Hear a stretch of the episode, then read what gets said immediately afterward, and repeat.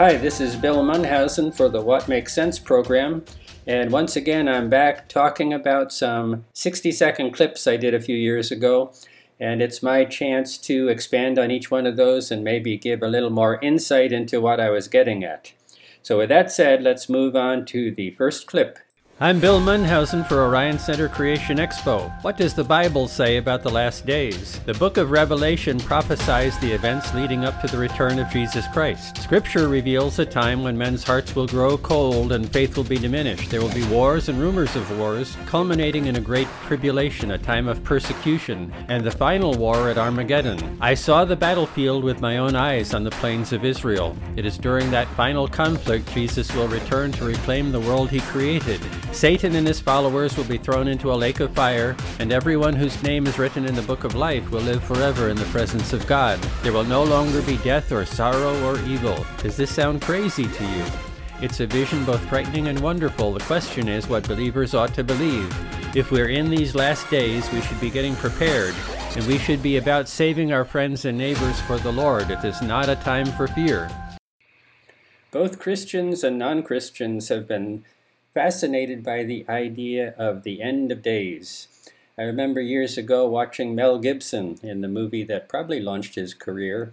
It was called Mad Max, and he was um, running around the outback of Australia in a really hot car, uh, kind of fighting with the bad guys. And the, the vision that secularists have about the end times it's, it's a time when civilization is collapsing and everything goes back, back to a kind of barbarianism and uh, Christians have a very different view because we have something written, inspired by God, that describes that the end times will be both terrifying and wonderful.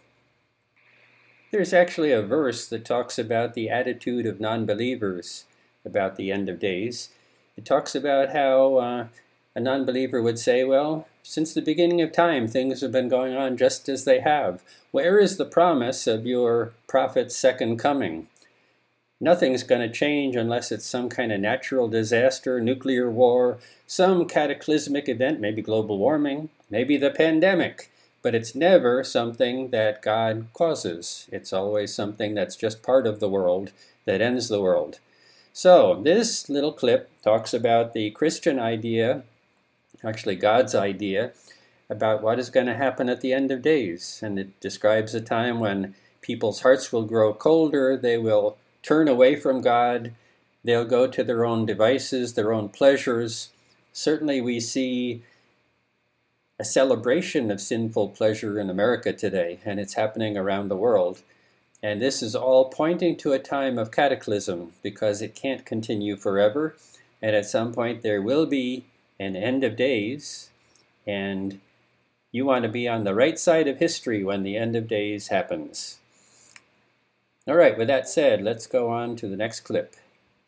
I'm Bill Munhausen for Orion Center Expo. One of my wife's favorite things is the variety of woodpeckers in the Ozarks. The woodpecker has an unusually hard beak, and its skull contains built in shock absorbers that allow the woodpecker to ram that beak into tree trunks and the siding of your house with equal abandon. It drills holes and uses its ridiculously long tongue to probe for bugs in the siding and soffits. But how did the woodpecker come to be? Some scientists speculate that its unique features came about to enable non woodpecking birds to adopt a new food source. We can only imagine that robin or blue jay millions of years ago pondering its first tree. Countless beaks were crushed and concussions incurred until finally a woodpecker evolved. But his tongue was too short to get the bugs, so he died. Is woodpecker evolution plausible? Naive stories about evolutionary adaptation are just that stories. Woodpeckers were designed. They were created to protect forest trees from destructive pests. The woodpecker is a wonderful example of a creature that has a, a variety of characteristics, none of which on their own are useful unless all of them are present. Intelligent design theorists refer to this as irreducible complexity, the complex makeup of a creature where all of the characteristics it has have to be together in order to ensure the survivability of the species. It's not something that's easily um, explainable by evolution, other than a fantastic, completely unlikely coincidence of characteristics all happening at the same time. So, design is the much better explanation. It's the explanation we see when we see any complex device created by human beings, and it's the same thing that we see in nature. Some things are just too complicated to evolve because none of the parts would be useful until they're all there. Here's another clip. I'm Bill Munhausen for Orion Center Expo. God could have created the entire cosmos supernaturally, but that's not every creationist's idea. Dr. Barry Setterfield suggests that God could have used the processes he invented to arrange created matter into the cosmos we see today. Both Big Bang and the Bible describe space as being stretched out from a single point, but the Big Bang depends on weak forces like gravity to form stars and galaxies. Setterfield proposes the power of plasma as a strong force to build the universe rapidly. Donald E. Scott's 2006 book, The Electric Sky, examines the possibility that the universe was formed via plasma filaments instead of gravity. These new ideas about cosmology have sprung from a nearly universal dissatisfaction with the Big Bang. Evolutionists support Big Bang ideas because they're consistent with the billions of years needed for evolution, but there are other possibilities. You can learn more about plasma at setterfield.org. Creationist ideas about cosmology don't get in the press. And that's why most people don't understand that cosmology doesn't have just one side called the Big Bang. Uh, creationists also have alternative theories. Um, one of the things about uh, Barry Setterfield's uh, ideas is has to do with the speed of light. Um, he believes that the speed of light, light is a variable. Actually, he believes that the speed of light has been slowing down since the creation, and that when we see the speed of light, it's much slower than it used to be. Therefore, when we look out at the cosmos and we see millions of light years distance, we're really seeing something that probably was much more compressed in time because of the faster speed of light in the past. There are also other creationist cosmologists who use Big Bang Theory and posit a different variable that will account for the Big Bang happening very quickly and for the Earth to be young while the universe is old. The reality is that cosmology has become so theoretical, so mathematical, so lacking in observation that you can tweak the variables in cosmology to come up with all kinds of models. Some ancient Earth models, some very recent Earth models. And creationists are forcing secular cosmologists to rethink things. And secularists are thinking of different thoughts other than the Big Bang because the Big Bang has so many difficulties that even secularists understand that. Let's go on to another clip. This is Bill Munhausen for Orion Center Expo. Evolutionists claim dinosaurs died off long before people could have seen them alive. Nevertheless, the history of man is full of references to giant reptiles. The oldest histories are often dismissed as myth, such as the Epic of Gilgamesh, which records the king defeating a dinosaur like monster. Nevertheless, Gilgamesh is seen by scholars as a historical figure. The Sumerian king list indicates Gilgamesh ruled the city of Uruk. He and his son Ur-Lugal rebuilt the sanctuary of the goddess Ninlil. The historian Pliny records that India produced the largest elephants and dragons. Marco Polo described giant serpents with four legs. There are even current reports by Christian missionaries of flying reptiles called ropen in Papua New Guinea. These sightings would never be dismissed if it wasn't for the evolutionary bias which claims that dinosaurs became extinct 65 million years ago. Only dogma prevents scientists from investigating these reports, and our knowledge suffers because of it. Historical accounts of dragons and un- other unusual creatures have led to the modern craze about something called cryptozoology. Cryptozoologists are people who search for living things that exist mostly in myth or legend or history but have been unproven. So they might look for things like Loch Ness Monster or the Abominable Snowman or some of the dinosaurs that are said to still be living in uh, the Congo. And uh, you might think of them as kooks, as crazy people, but really they're just doing what's logical. They're saying if we have all of these accounts in history, and admittedly they're not scientific accounts, they're accounts by ordinary people of sightings of strange animals, then maybe some of these strange animals really do exist and they can be found. Uh, one of the most fascinating parts of this is in Papua New Guinea, uh, what the uh, little clip says about something called ropen. The ropen are perceived to be like um, flying reptiles, flying dinosaurs, pterodactyls, that kind of a creature. And there's been lots of sightings, and we have Western uh, missionaries over there, so it's not just primitive people sighting them, but it's a combination of modern people and primitive people seeing these things.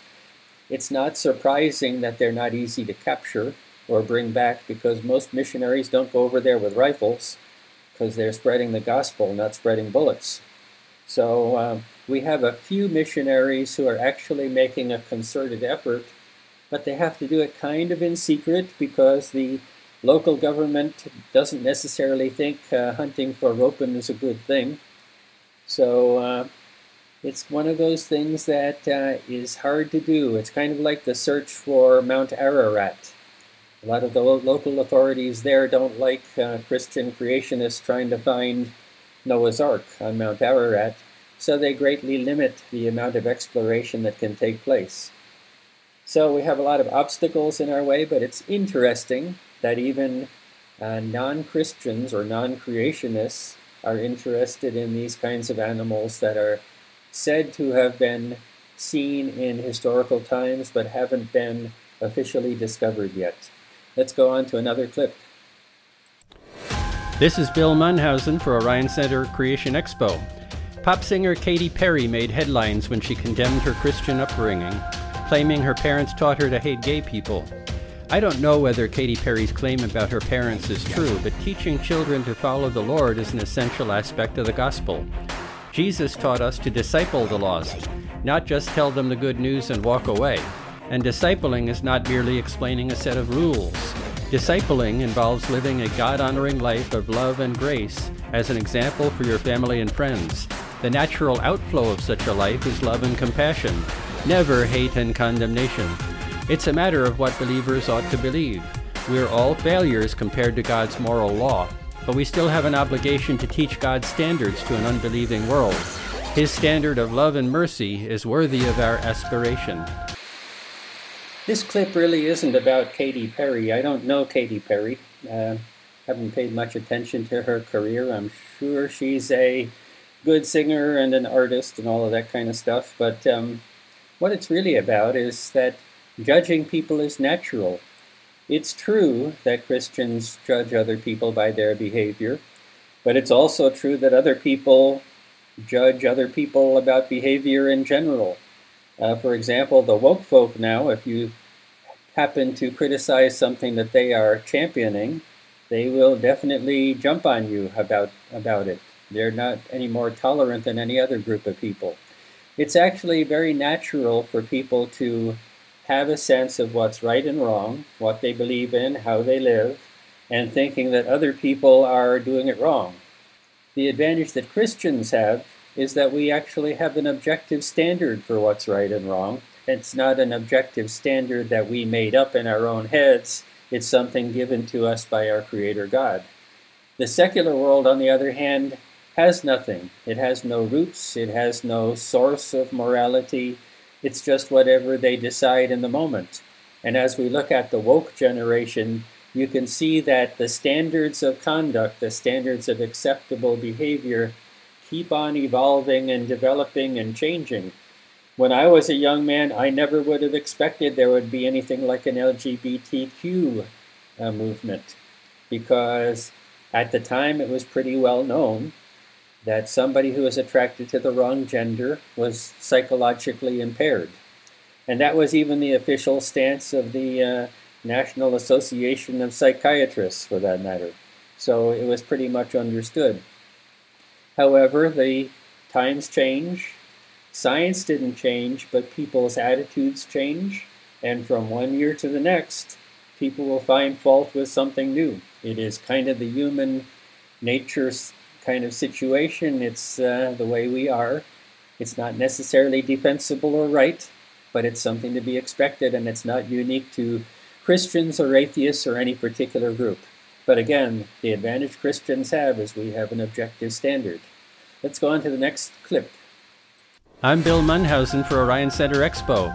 Most people know William Jennings Bryan as the staunch but inept defender of biblical truth from the very fictional Inherit the Wind movie about the Scopes evolution trial. But Bryan was much more the standard bearer of the Democratic Party and pioneer of the modern liberal progressive movement. A devout Christian, he interpreted the command to love your neighbor as a mandate to champion the common man, rail against big corporations, and oppose the ravages of war. Unfortunately, Bryan couldn't predict that a government powerful enough to defend the common man could be taken over by elitists. His moral and patriotic cause was eventually taken over and transformed by people with a very different agenda. Is the lesson then that Christians should stay out of public life? On the contrary, the lesson is we shouldn't stop short of completing the work and thereby allow others to take over and corrupt it. Who would have thought that that famous defender of the Bible, the one who argued against the theory of evolution, would be a liberal Democrat? Not just any liberal Democrat, but in some people's opinion, the founder of liberalism in the Democratic Party. It's a fascinating thing to think about how these two political parties have done a flip flop uh, over the decades. Uh, whereas once the Democrats were the champions of the little guy, the common person, to the extent that the common person might be a believer in the Bible, they were perfectly fine with defending the Bible and the common man who believed in the Bible. They were contrary to things being imposed on the public by outside forces. Now, of course, roles have reversed. Now the Republican Party is the champion of the little guy, the champion of the constitutionalist, and the Democrat Party has been the champion of big government, corporations, uh, elitists, people who want to force their opinions on the whole country. And there are people who stand against the rights of the states to decide certain things on their own. Uh, we recently had Roe v. Wade repealed or reversed and now the Democratic um, administration wants to push through various kinds of things through the legislature to try to defend abortion rights. So, roles reverse, things have changed. We as Christians have to stay solid, whether we're Democrats or Republicans. We have to, to advocate what is true and right. Okay, let's go on to another clip. I'm Bill Munhausen for Orion Center Expo. A notable quote came out of the 2017 Tony Awards when newbie actor Ben Platt told young people everywhere the things that make you strange are the things that make you powerful. The media loved it, but it simply reflects their secular humanist worldview. Humanists love diversity because, in their view, there is no absolute truth or any good thing better than another. But it isn't true. Everybody knows that people united accomplish more than people divided we intuitively desire to fit in rather than be weird. One of our national mottos is E pluribus unum. Its meaning is that from many people we get one united nation. It reflects the biblical truth expressed by Jesus that we become one just as He and the Father are one. Oneness is where true strength lies. Being strange is the opposite. It sounds fun and quirky, but it's childish advice. It's intuitive for artistic type people to advocate for individuality and uniqueness because part of the creative impulse is to do something unusual, to do something different, to do something that makes you say, wow, that's, that's cool. I understand that, but we should never really take philosophical advice from artists. Uh, they are fine in doing what they do, but they're not people who um, think it necessarily think it through. Really, if you think about it, being weird just makes you outside of normal. And being social creatures, human beings want to be part of the in crowd. They want to belong. They want to be accepted and loved. And that is the true aspiration of human beings.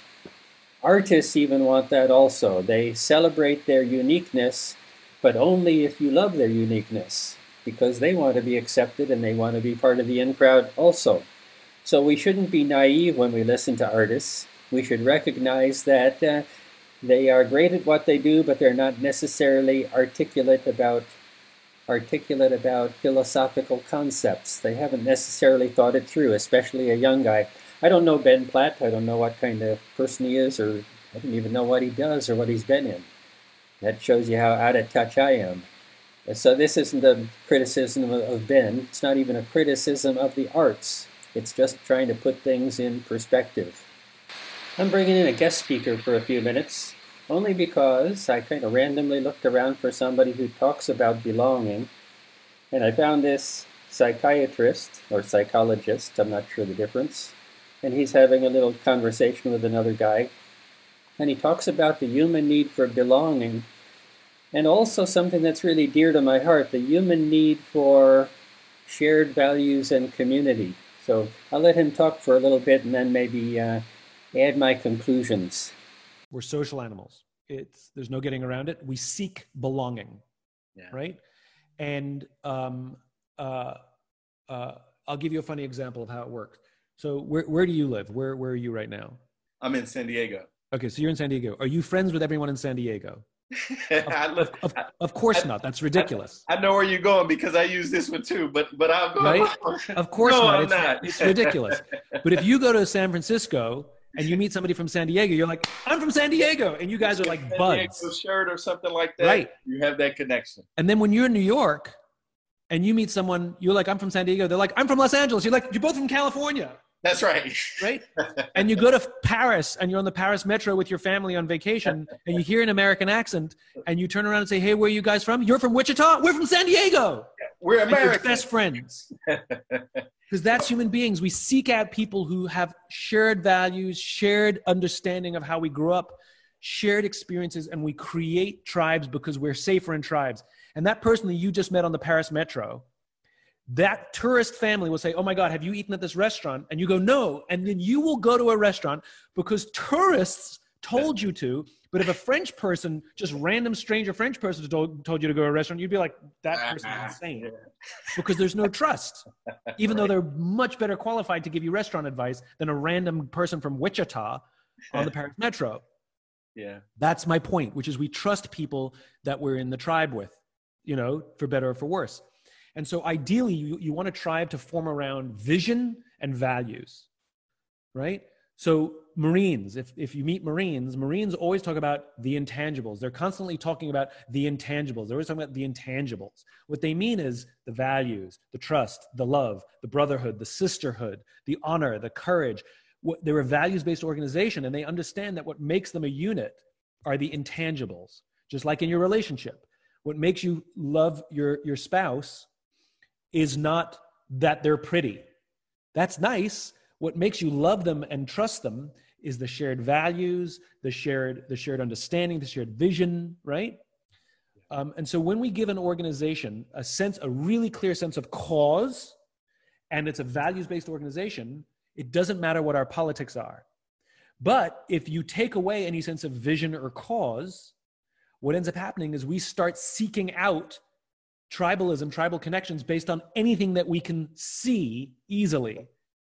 So That's you right. get racial divisions, That's you right. get political divisions, you get all of these stupid things that really don't mat- amount to anything.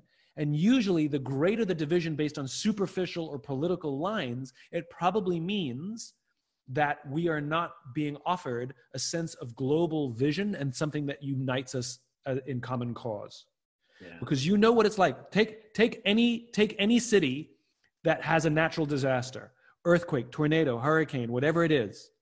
All of a sudden, politics goes away, class goes away, racial divisions go away, and we're all taking care of each other and we're all helping each other. The shared experience. Shared experience. Shared hardship is actually something that releases oxytocin. We talked about that chemical that creates those magical bonds. Shared hardship actually creates common understanding. And so the fact that we are all going through this pandemic, good leaders will talk about how we're all suffering and we all have to help each other. Right? Because again, it's the light at the end of the tunnel speech. We are in somewhere dark right now. Yeah. You know, optimism is not is not the denial of reality. Right. That's positivity. We don't need that. Like everything's fine, everything's good. What are you talking about? Look at all this opportunity. You're insane. This is no, no. That's positivity. That's not helpful. That's ignoring the reality. Optimism is the belief, the undying belief that the future is positive. Yeah. But we can talk in realistic terms about what we're going through now. And the fact is, it will be over. It will end. We want it to end sooner rather than later. And we want it to end with as little loss of human life as possible. And we want it to end with our doctors and nurses mentally healthy when they come out of it. Like we're, tr- we need to, we need to work on those three things. But at the end of the day, it's going to end. Yeah. It's going to end. It always does. That doesn't mean denial of difficulty. That doesn't mean that it's not struggle. But it means now that we can start to work together to work through this and and reinvent our companies and reinvent ourselves. That clip speaks very eloquently about the human desire for unity, for belonging, for being part of a tribe. But the buzzword of the 21st century has been diversity. Uh, diversity is celebrated everywhere, and there are really two threads to this call for diversity. One of the threads is the globalists, the elites who want to create a one world government.